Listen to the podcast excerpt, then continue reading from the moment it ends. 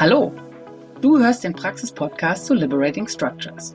Liberating Structures sind Methoden zur kollaborativen und ergebnisorientierten Zusammenarbeit.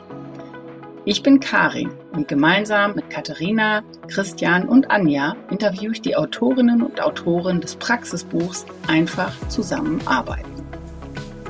Die Kraft von Liberating Structures erlebst du, wenn du sie anwendest. Und um dich hierfür zu inspirieren, gibt es diesen Podcast. Heute geht es um die liebe Sonja Hanau, ihre Geschichte. Hallo Sonja, schön, dass du da bist. Hallo Karin, schön, dass ich da sein darf. Ja, du setzt Liberating Structures im Unternehmens- und Konzernumfeld um. Und in deiner Story geht es um die von manchen liebevoll als Brot- und Butterstruktur genannte Struktur One, Two, For All. Ähm, und wie immer wollen wir heute natürlich nicht einfach nur die äh, Geschichte nacherzählen oder spoilern, sondern es geht ein bisschen darum, wie ist es dazu gekommen, was gibt es drumherum noch zu erzählen, wie bist du vielleicht dazu gekommen. Und insofern lass uns doch einfach mal einsteigen. Erzähl uns doch gerne mal ein bisschen was zu dir und in welcher Rolle du Liberating Structures nutzt. Ja, sehr gerne. Ich bin zu Liberating Structures gekommen, eigentlich aus einem Schmerz heraus. Nämlich, ich hatte ganz, ganz viele Meetings, so zwischen 40 und 50 die Woche. Und alle waren so, naja, höchstens durchschnittlich. Und es war nicht so dieses, was man von Offsites und Workshops kennt, ähm, gute Energie, gute Ergebnisse. Und dann habe ich gedacht, es muss doch irgendwie einen Weg geben, das auch in den Alltag, in den Konzernalltag, in den Meetingalltag zu bringen. Und dann war ich auf einem Meetup und da hat jemand berichtet von Liberating Structures. Und das wären so kleine Strukturen, Dinge, die man auch gut im Alltag einsetzen kann. Und das hat mich irgendwie neugierig gemacht. Und dann ja, bin ich zum Liberating Structures Meetup gegangen und war schon von dem ersten hell auf begeistert und ja, bin dann sehr, sehr regelmäßig hingegangen, einfach um ja ganz viele Ideen zu bekommen, um auch ja das Konzept nochmal besser zu verstehen, um Strukturen im Alltag zu erleben. Ähm, war da nochmal drei Tage bei so einem Immersion-Workshop, wo ich natürlich das Ganze auch nochmal anders verstanden habe. Und was mich immer, immer wieder begeistert hat und das eigentlich von Tag eins ist, die Einfachheit. Also die Einfachheit der Strukturen und was dadurch möglich wird. Und dass man eben keine jahrelange Ausbildung oder ähnliches braucht, sondern einfach direkt loslegen kann und direkt eine Wirkung erzielen kann. Und ja, so wurden Liberating Structures einer der Bausteine auf meinem Weg zu weniger und dafür guten Meetings und ja, der begleitet mich bis heute. Super, vielen Dank für das Intro, die kleine Einleitung. Was hat dir denn dann auf diesem Weg am meisten geholfen von all diesen Sachen? Also du hast ja gesagt, äh, Meetup, ausprobieren, Immersion Workshop. Was war da so auch vielleicht so ein bisschen der Punkt, wo du gesagt hast, so, jetzt, jetzt bin ich drin. Wie kam es dazu? Mm, also was mich tatsächlich völlig äh, schon überzeugt hat, war bei meinem ersten Meetup die erste Struktur, die wir gemacht haben. Und wo ich gedacht habe, okay, beeindruckend, wie viel mit wie wenig möglich wird. Und ab dem Moment war ich eigentlich ja Feuer und Flamme und habe gesagt, ich will die anderen Dinge auch ausprobieren. Und ähm, meine Kolleginnen und Kollegen aus der damaligen Zeit, die wissen das. Ich habe tatsächlich jeden Tag mindestens eine neue Struktur, eine neue Sache in den Meetings ausprobiert. Ich hatte das Glück, dass meine Kollegen sehr, sehr offen waren, dass auch immer alles mitgemacht haben, weil ich tatsächlich gemerkt habe, es zu meinen, es zu verstanden, verstanden zu haben, ist das eine, aber es in der Praxis anzuwenden, ist nochmal was anderes. Und einfach dadurch, dass ich das jeden Tag, teilweise auch mehrfach gemacht habe, kam da einfach relativ schnell ziemlich viel Routine rein und auch ein Gefühl, was kann man wann einsetzen, wo muss man vielleicht ein bisschen was verändern, was variieren, was kann man gut kombinieren. Und von daher war für mich einfach diese Kombination aus Wirksamkeit selber erleben und dann machen in einem Umfeld von Leuten, die ja, die nicht so skeptisch waren, die gesagt haben, ja, lass mal zusammen ausprobieren, wir lassen uns darauf ein. Das war für mich das, was es eigentlich, ja, so leicht gemacht hat und dann auch die Lernerfahrung so intensiv. Okay, das heißt, wenn ich das mal so als Tipp zusammenfassen darf, äh, klingt das ein bisschen nach üben, üben, üben und such dir ein positives Umfeld, das das auch mitmacht. Absolut. Und ähm, also ich würde jetzt nicht direkt ein Vorstandsmeeting oder sowas nehmen und vielleicht auch nicht direkt die Teamrunde, wenn es da Leute gibt, die ja irgendwie keine Lust auf, in Anführungsstrichen, Spielchen oder so ein Facilitationsschnickschnack haben. Die gibt's ja immer. Aber es gibt auch immer die, die Lust haben, was zu verändern, die Lust haben auf was Neues. Und wenn man da einfach sagt, hier, ich habe was Neues gehört, ich würde gerne mal was ausprobieren. Wenn es gut ist, können wir es weitermachen. Und wenn es nichts war, ja, dann haben wir auch was gelernt und dann machen wir es nicht wieder. Ähm, dass das total hilft. Also sich da wirklich einen, einen unterstützenden Rahmen zu suchen und kein Umfeld, wo man unter riesigen Erfolgsdruck am Anfang steht. Alles klar. Ja, super wichtige und wertvolle Tipps. Vielen Dank dafür. Wenn wir jetzt mal ähm, zu deiner Geschichte überschwenken. Als erstes, die heißt ja Identifikation als Schlüssel zum Erfolg. Erzähl doch vielleicht mal als allererstes, wie hast du bei all dieser vielen Erfahrungen, die du hast, bei all den vielen Strukturen, die du schon ausprobiert hast, wahrscheinlich auch in vielen Varianten, wie hast du diese Geschichte ausgewählt? Warum genau diese Story? Hm, weil das für mich eine Story war oder nach wie vor eine der ist, wo in ganz kurzer Zeit mit einer passenden Struktur unglaublich viel möglich wurde. Also ursprünglich waren wir der Meinung, eigentlich bräuchten wir mal drei oder fünf Tage Offside, wo wir uns einschließen, um das alles zu sortieren. Das hätte sicherlich auch geholfen, aber das haben die Rahmenbedingungen einfach nicht hergegeben.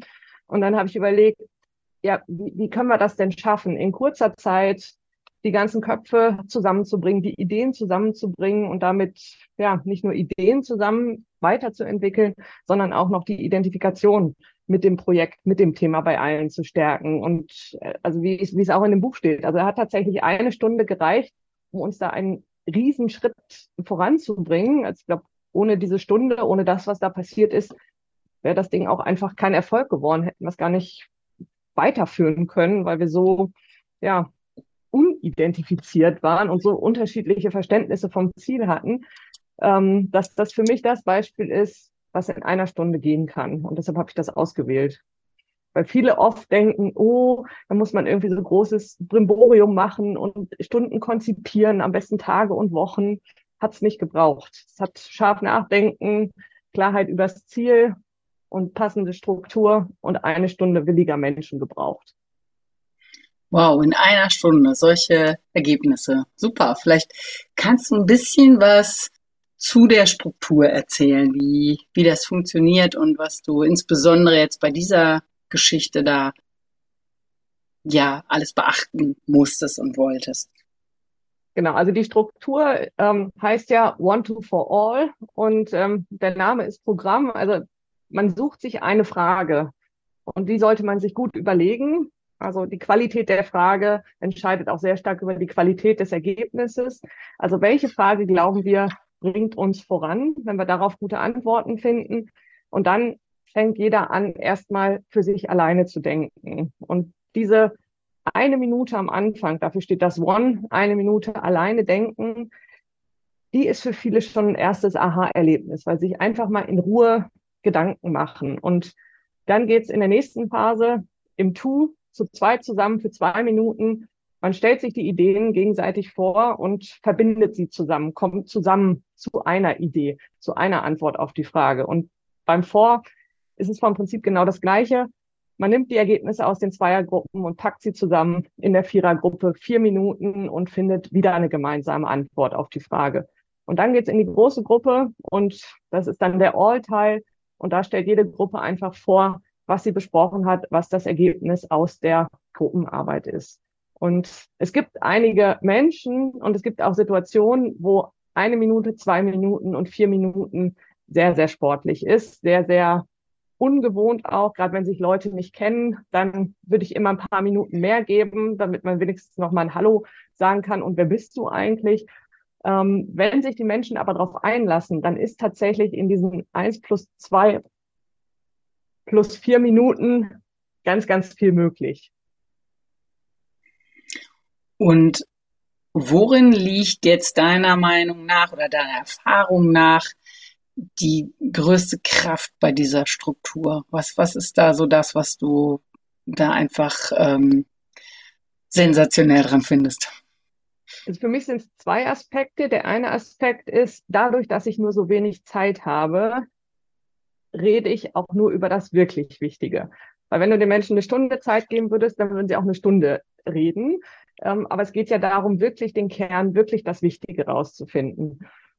Das ist das eine, was ich an dieser Struktur so mag. Und das andere ist, dadurch, dass ich diese mehreren Iterationsstufen habe, wird zum einen die Qualität der Antwort immer besser und sie wird auch viel ja, tiefer oder vielschichtiger, weil es eben nicht nur meine eine eigene Perspektive ist, sondern am Ende die Perspektive von vier Leuten und die sich gemeinsam darauf geeinigt haben. Und die Antworten, die am Ende von der Viererrunde stehen, wenn man die mit den Antworten aus der Einerrunde vergleicht, da habe ich mal so ein paar ja, Feldstudien gemacht, das ist beeindruckend, was da für ein Qualitätssprung ist, einfach durch diese drei Iterationen immer angereichert mit einer neuen Perspektive. Das heißt, man aggregiert ja auch, ne? Man aggregiert ein Stück weit und ähm, ja, wie du sagst, wenn man m, mit einer anderen Person erstmal spricht, finde ich, landen manchmal auch einzelne Klebezettel im Papierkorb oder in der Hosentasche, weil man sich schon mal zu zweit ein bisschen sortiert und dann zu viert noch mal stärker. Das heißt, es kommt von der Masse her weniger, aber eine höhere Qualität raus. Verstehe ich dich richtig? Ja, absolut. Und wenn man zügig unterwegs ist, dann kann man am Ende auch noch mal um einzelne Wörter ringen. Ne? Guck mal, jetzt ist ja der Aspekt ganz rausgefallen. Ach, den könnten wir ja noch wieder integrieren, indem wir dies oder das hinzufügen und dann kommt da wirklich ja qualitativ einfach extrem hochwertiges Ergebnis bei raus. Ja, super. Und für was für Aufgabenstellung äh, nutzt du das denn? Du hast ja gesagt, dass du es in, in äh, ganz vielen verschiedenen Kontexten auch schon nutzt. Kannst du einfach da nochmal ein paar Beispiele geben, damit unsere Hörerinnen und Hörer, die die Struktur vielleicht so kennen, aber noch nicht ganz so breit einsetzen wie du, um äh, die vielleicht zu inspirieren und ihnen ein paar weitere Möglichkeiten aufzuzeigen? Ja, sehr gerne. Also im, in dem Beispiel, was im Buch ist, ging es ja erstmal darum, ein gemeinsames Verständnis vom Ziel zu bekommen. Also wenn man jeden fragt, ne, was ist nach dem Projekt anders? Was, was haben wir idealerweise erreicht? Dann kriegt man so ein ganz anderes Verständnis vom Ziel, weil man selber erstmal scharf drüber nachdenkt. Und wenn man dann One-to-For-All macht, dann ja, hat man hinterher ein ziemlich gemeinsames Verständnis zum Ziel, was unglaublich wertvoll ist, wenn man irgendwie zusammen was erreichen will.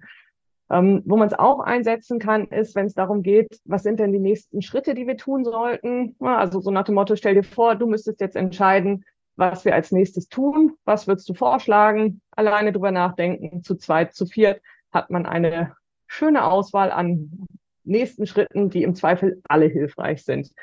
Und wofür man es auch nutzen kann, ist, und so heißt ja auch diese Geschichte, Identifikation als Schlüssel zum Erfolg. Menschen identifizieren sich ja mit Dingen viel, viel stärker, wenn sie irgendwie das Gefühl haben, Teil davon zu sein, wenn sie das Gefühl haben, mitgestalten zu können. Und das macht man natürlich zum einen schon über die Struktur, indem wir zusammen eben Fragen bearbeiten und Lösungen erarbeiten. Ich setze es aber auch gerne ein, um nochmal quasi auf die persönlichen Möglichkeiten zu kommen, wie kann ich das Projekt zum Erfolg bringen? Also indem man einfach, einfach sagt, was kann ich als Projektmitglied tun, um das Projekt erfolgreich zu machen?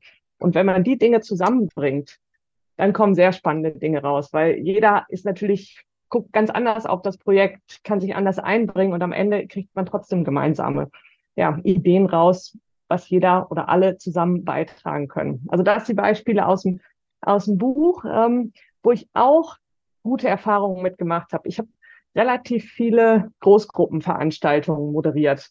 Also auch schon, schon vor Corona in Person und in Corona dann natürlich online. Und es gibt ja so den, den Klassiker, wenn einer einen Vortrag gehalten hat, dass dann die Frage gestellt wird, und gibt es noch Fragen? Und entweder ist dann ja peinliche Stille und man hofft, dass irgendwer was sagt, oder es stellt irgendwer so eine Detailfrage, die irgendwie 98 Prozent der Leute nicht interessiert. Und ähm, da habe ich super Erfahrungen mit One to For All gemacht, wo ich nämlich einfach dann nicht die Frage gestellt habe, und hat noch jemand Fragen, sondern das war auch ein neues Thema. Und ähm, die Frage war, also es ging so im Groben und Ganzen darum, ja, wie, wie wird das ein Erfolg oder es sollte ein Erfolg werden. Und ähm, dann war die Frage, was könnten wir noch tun, damit das Projekt in jedem Fall ein Erfolg wird? Und ähm, da sollten die Leute drüber nachdenken und dann hat erst jeder alleine nachgedacht, dann zu zweit, dann zu viert. Und dann hatten wir quasi ja innerhalb dieser Großgruppe in kürzester Zeit ganz, ganz viele Ideen, die dieses Projekt voranbringen würden. Das war die eine Runde, die wir gemacht haben. Und die zweite Runde, die wir gemacht haben, ist ganz simpel die Frage, auf welche Frage hättest du gerne noch eine Antwort? Und dann auch jeder gedacht, dann zu zweit, dann zu viert. Und ich habe noch den Referenten im Ohr, der gesagt hat, boah, so anstrengende Fragen habe ich ja noch nie gehört. Anstrengend im Sinne von qualitativ hochwertig, im Sinne von bringt uns wirklich weiter. Und ähm, wenn man das vor Ort macht, also das war, also die Veranstaltung, von der ich gerade berichtet habe, das waren so knapp 200 Leute. Ähm, da ist es natürlich hilfreich, wenn man gewisse Vorbereitungen trifft. Also in dem Falle war Parlamentsbestuhlung und dann waren das immer Viererreihen. Und dann konnte ich das ganz präzise anmoderieren, zu sagen, so, ihr zwei ganz links außen, ihr beiden sprecht jetzt zusammen und ihr zwei und ihr zwei und ihr zwei. Und dann zu sagen, so, und jetzt die Reihe und die Reihe und die Reihe. Also da muss man sehr präzise in der Anmoderation sein. Aber wenn man das ist, dann kann man tatsächlich das auch problemlos mit 200 Leuten machen. Und am Ende sollte jede Vierergruppe ihre Frage auf eine Karte schreiben. Das haben die dann gemacht. Dann habe ich die Fragen eingesammelt. Dann haben wir zehn Minuten Pause gemacht, Fragen sortiert. Und dann hat der Referent tatsächlich eine Viertelstunde ziemlich gute Fragen beantwortet. Wow, und äh, also A klingt das erstmal nach einem super Einsatz für, ja, wie du gesagt hast, auch ein, ein ansonsten teilweise echt unlösbares Problem. Ne? Und glaubst du, was glaubst du, woran hat das gelegen, dass dann da jetzt so viele andere Sachen noch rausgekommen sind? Also als sonst? Mm, also ich glaube, es liegt daran, dass jeder natürlich erstmal seine Perspektive eingebracht hat und dadurch, dass man dann mit anderen gesprochen hat, hat man festgestellt, ach guck mal, der guckt da ja ganz anders drauf oder die hat ja noch die Facette gesehen, die habe ich gar nicht gesehen.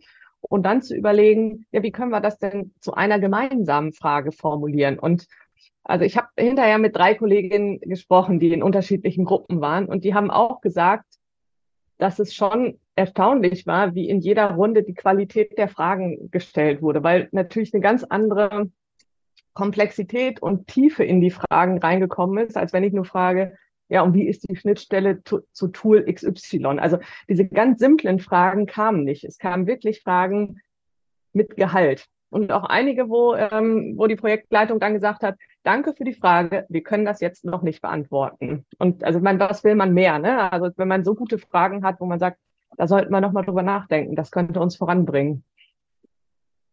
Fragen mit Gehalt, das gefällt mir, finde ich gut. Wenn mhm. viele, wenn viele Menschen sozusagen ihre, ihre Fragen kondensieren, aggregieren und äh, einfach in, iterativ, wie du sagst, in, zu einer höheren Qualität bringen. Sehr schön, vielen Dank. Du hast vorhin mal gesagt, die Fragestellung muss sehr präzise sein.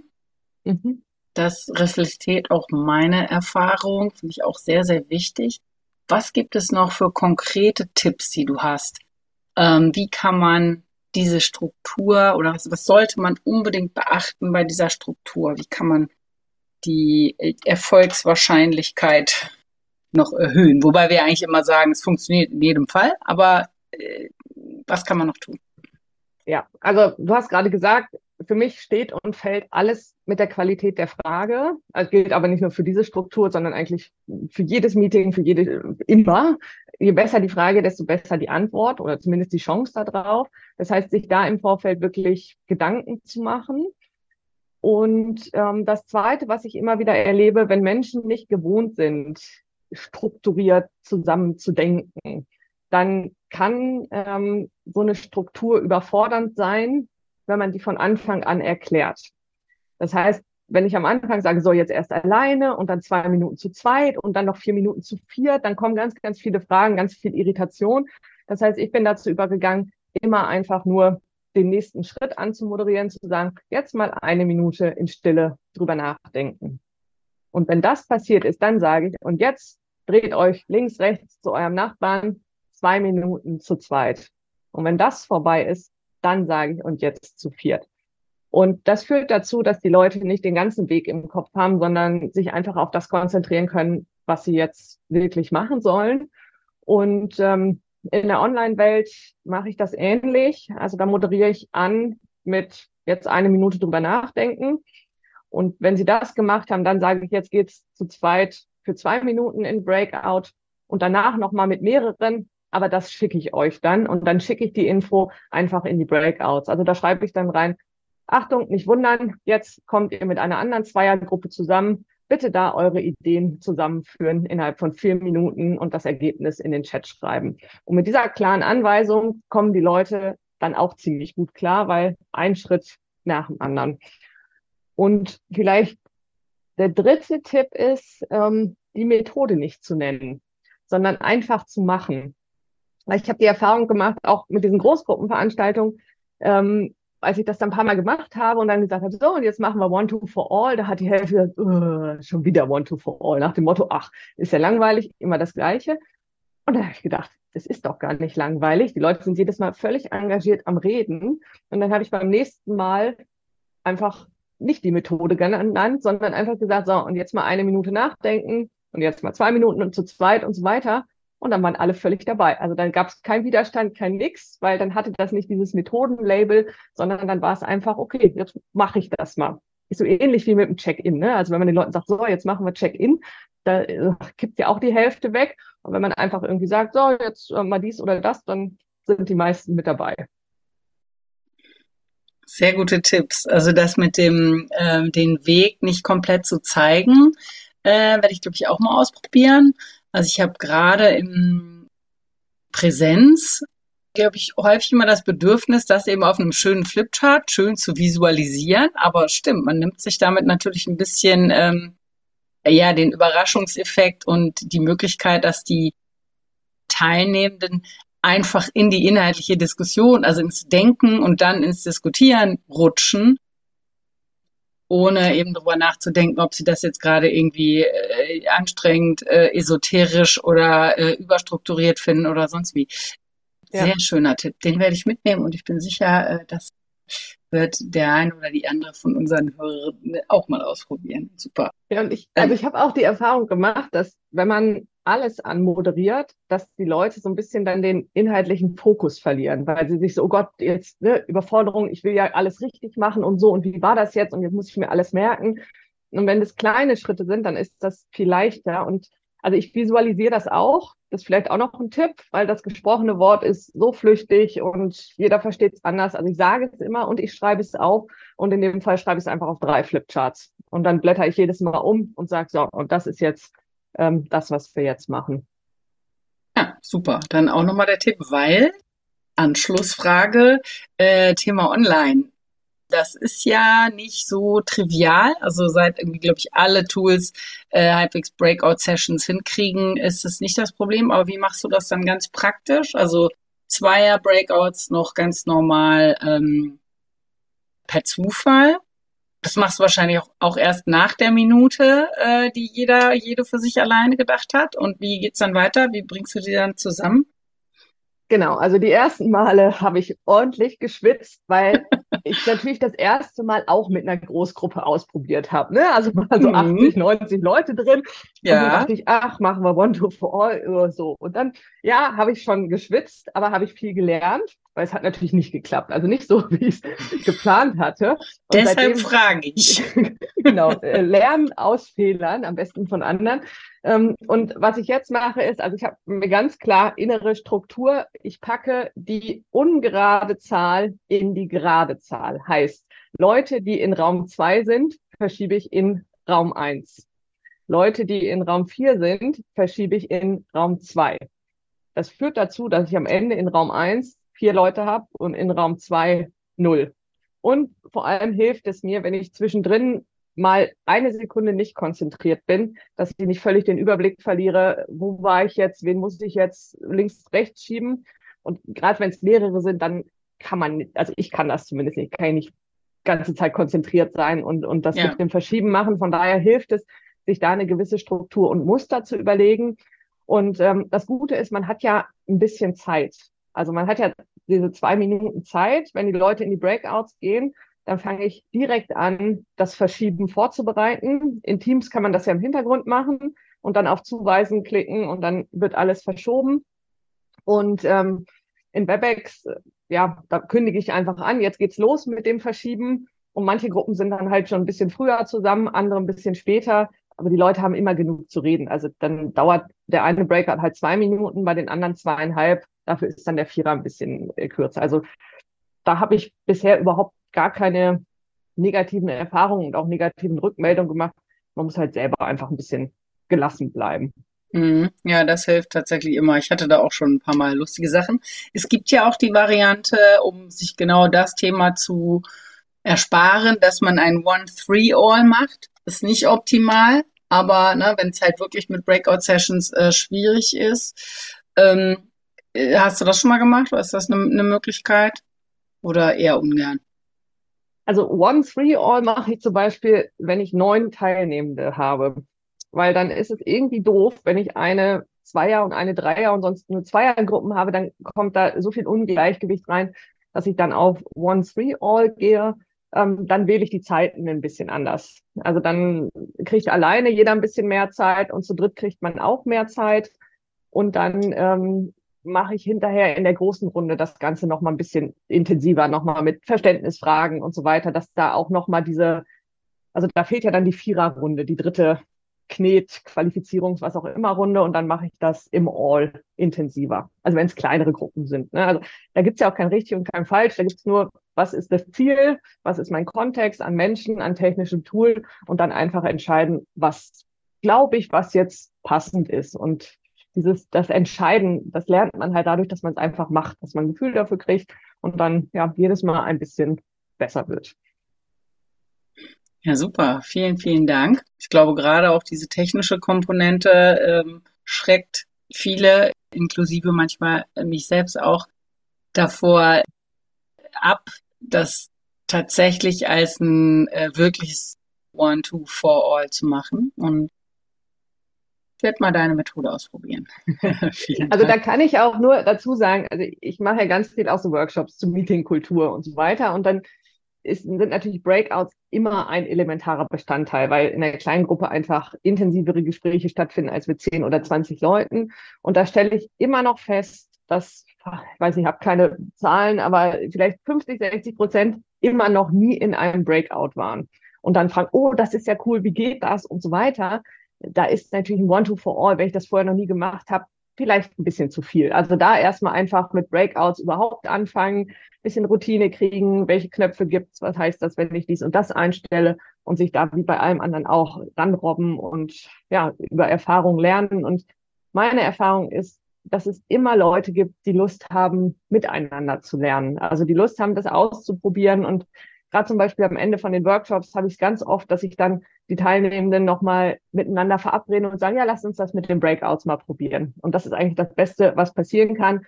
Leute, die wollen, Leute, die es erlebt haben, mit und voneinander lernen und sich da ja selbst organisierten Rahmen für schaffen. Ja, super. Vielen Dank. Auch nochmal echt ein wichtiger, wichtiger Zusatz sozusagen. Gibt es sonst noch irgendwas, was du äh, unseren Hörerinnen und Hörern mitgeben möchtest? Irgendwas, was du ihnen ans Herz legst, empfehlen kannst? Mhm. Ja, und jetzt wiederhole ich mich mit Absicht, weil ich kriege immer die Frage, was hast du noch für Methoden, für Tools und so weiter und so fort. Und da kann man natürlich ganz, ganz viel sagen, aber ein Unterschied kommt letztlich nur, wenn man ins Machen kommt. Und wenn man wenige Dinge und die dafür richtig macht, im Sinne von einfach immer wieder, um besser zu werden. Und da ist einfach der Tipp, überlegt euch gute Fragen, gute Fragen, gute Fragen. Das ist die halbe Miete, äh, wenn ihr die Frage stellt und die Leute so ein bisschen zucken mit, oh, da habe ich ja noch gar nicht drüber nachgedacht, dann wisst ihr, dass ihr auf einem guten Weg seid. Und das Zweite ist, wenn ihr was anmoderiert und in irritierte Gesichter guckt, dann ist auch das ein gutes Zeichen. Also ich weiß nicht, in wie viele tausend irritierte Gesichter ich in den letzten Jahren geguckt habe. Das war immer ein Zeichen dafür, dass ich was anders mache, dass sich was verändert. Und darum geht's ja letztlich. Und von daher nicht irritiert sein, sondern im Zweifel darüber freuen, wenn ihr in irritierte Gesichter guckt. Und man kann das auch verbalisieren und sagen, ah ja, jetzt kommen die irritierten Gesichter, das gehört dazu, dann läuft ja alles nach Plan. Ja, vielen Dank. Sehr, sehr spannend, sehr inspirierend und äh, ich gucke auf meine eigene Praxis jetzt vielleicht auch nochmal mit anderen Augen und werde nochmal ein äh, One-Two-For-All Neustart wagen und es vielleicht noch ein bisschen anders betrachten. Ja, ganz, ganz herzlichen Dank. War super spannend. Ja, und allen Hörern viel Spaß beim Ausprobieren. Genau.